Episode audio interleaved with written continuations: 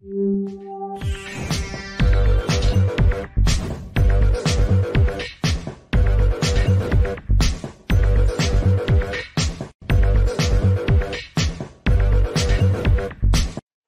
everybody, welcome to the show. You know where you are, the nine at nine with me, Tigo. And you know that today is a VIP day and it's the third Wednesday of the month. So that means my buddy Josh, who's traveling across country on his bike, motorcycle, not pedal, on his bike, is going to be here. We're going to talk today. And today, hmm, we're going to talk about where do you see opportunity and where do you draw the line? Now, what is Tigo talking about now? You're going to have to sit right there. We'll be right back. Expert Talk is sponsored by Pod Nation TV, the podcast to broadcast network.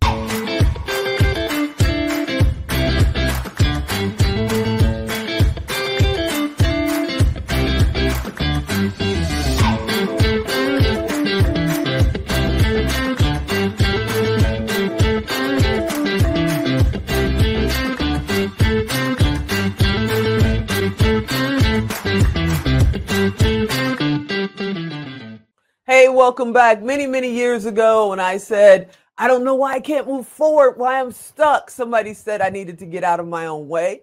And they asked me where I saw opportunity. And I went, What are you talking about? And they said, When you talk about the letters N O W H E R E, where do you draw the, draw the line? Opportunity is now here, opportunity is nowhere.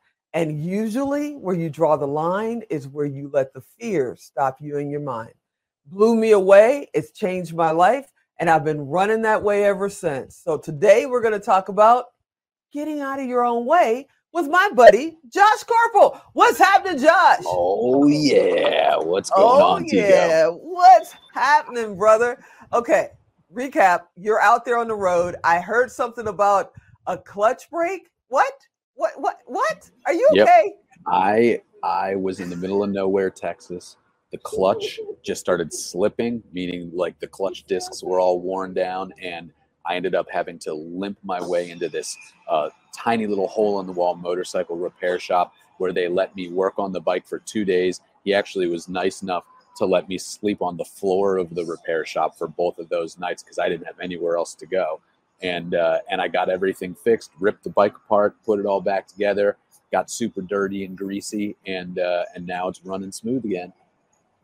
And that didn't stop you. Now, this is a great opportunity to talk about fear because, you know, especially in 2022, we've got mass shootings going on. We've got, you know, what looks like a recession coming. It's it's a little bit crazy. Some people would have left that bike. I might be one of them. Some people and gotten on a Greyhound and headed back to Florida. But you managed to not only get it repaired, but find someone in America you know, that still believes in the neighborhood approach and the neighbor, and they let you sleep on the floor. Were you scared to ask? Were you afraid being out there? What happened? No, I mean the I guess for some context with all of this, like to put it in perspective, you you you put yourself in these situations where you have no choice but to do it.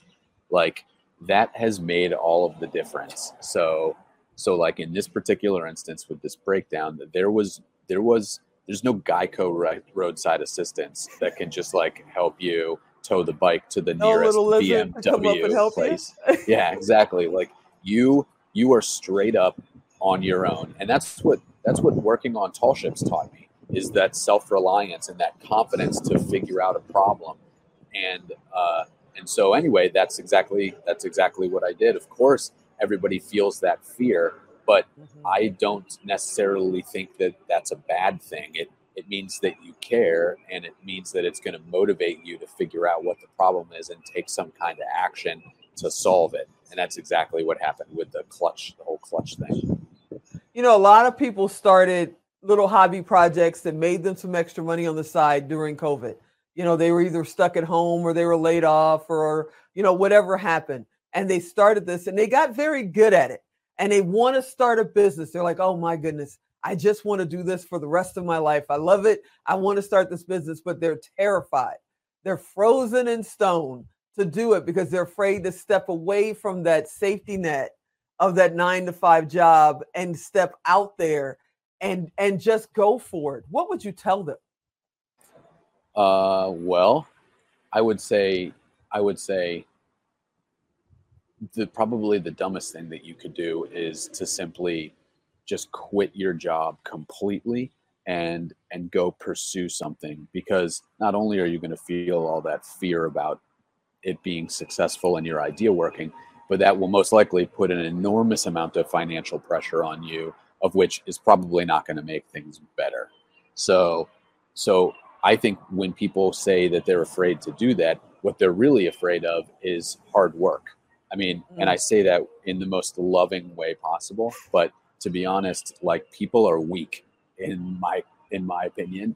And and if you're not willing to work whatever your idea is let's say that you you know you want to turn it into a full-fledged business but if you're not willing to work three hours before your nine to five job and three hours afterwards and and who knows maybe you can't because you have a family you've got kids and other responsibilities so maybe it's not a full three hours but it is something before and after work mm-hmm. to get yourself in a position where you can start making incremental progress towards a goal. If you're not willing to do that, then you should just stop right now.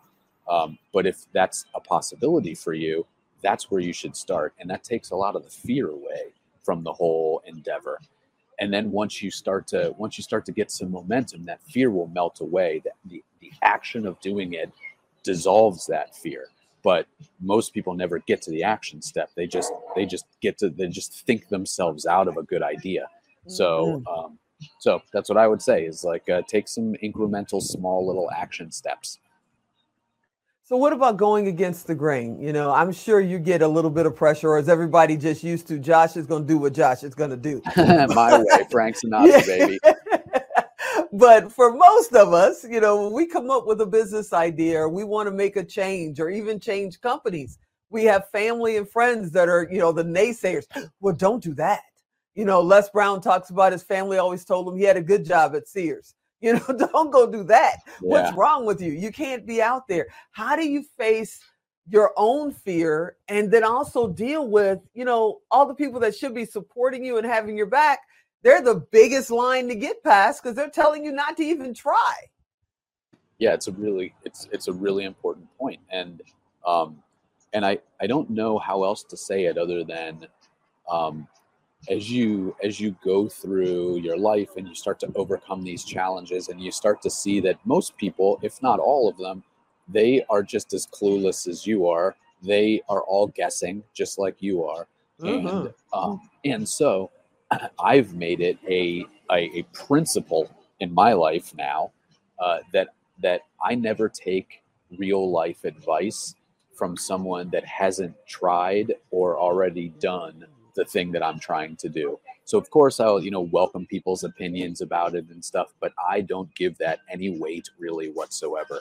The people that have actually done the trip they've actually like put the miles on the bike they've you know they've they've gone and lived in another country they've put the business together whatever it ends up being those are the people that i really listen to and i try to actively filter out everyone else has there ever been any time where you've literally stopped in your own tracks and said even i'm not going to go out there and do that that's even bigger than me well uh yeah, I mean, yeah, of course. Like, like from a from, from like a traveling perspective, I've done yeah. some pretty stupid stuff. Uh, I have to say, and the only reason that I did it was because I really didn't know what, what it entailed. You know, I was kind of like an ignorance is bliss sort of thing. So um, I wasn't necessarily afraid. I just said to myself, hey, you know what? We'll just like take it and solve problems as they as they arise. Um, but what I what I do think that is a very real consequence of the internet now is that uh-huh. people can get too much information oh, yeah. about a thing and they could use that information to literally dissuade themselves from doing it in the first place.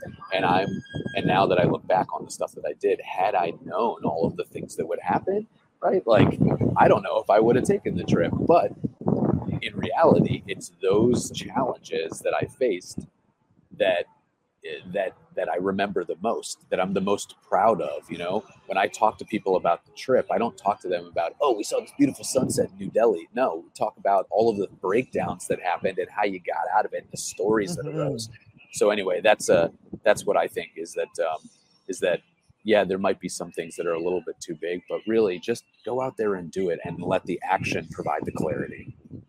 You're amazing. One, we got to put that on a t-shirt. Let the action provide the clarity. That is really cool. But tell everybody how they can follow you because you know they want to follow you to your next destination and your next trip. joshkoerpel.com, uh, K-O-E-R-P-E-L. And uh, same thing on Instagram and Facebook. That's the best way to find me. Like keep tabs on me, make sure I didn't die. Ooh, let's not put that out there. Okay. I want to thank you for hanging out this month, man. I can't wait to see what we're going to talk about next month. And yeah, we need to put a GoPro in your helmet and go with you sometime. I Let's love it. it. Thank you, sir. See ya. You are the best. All right, everybody. I hope you enjoyed that episode. I hope you come back next time. And yeah, where do you draw the line? N O W H E R E. Opportunities are now here, opportunities are nowhere. Hmm. Think about it. I hope to see you here next time. I'm Tigo. I'll talk to you next time.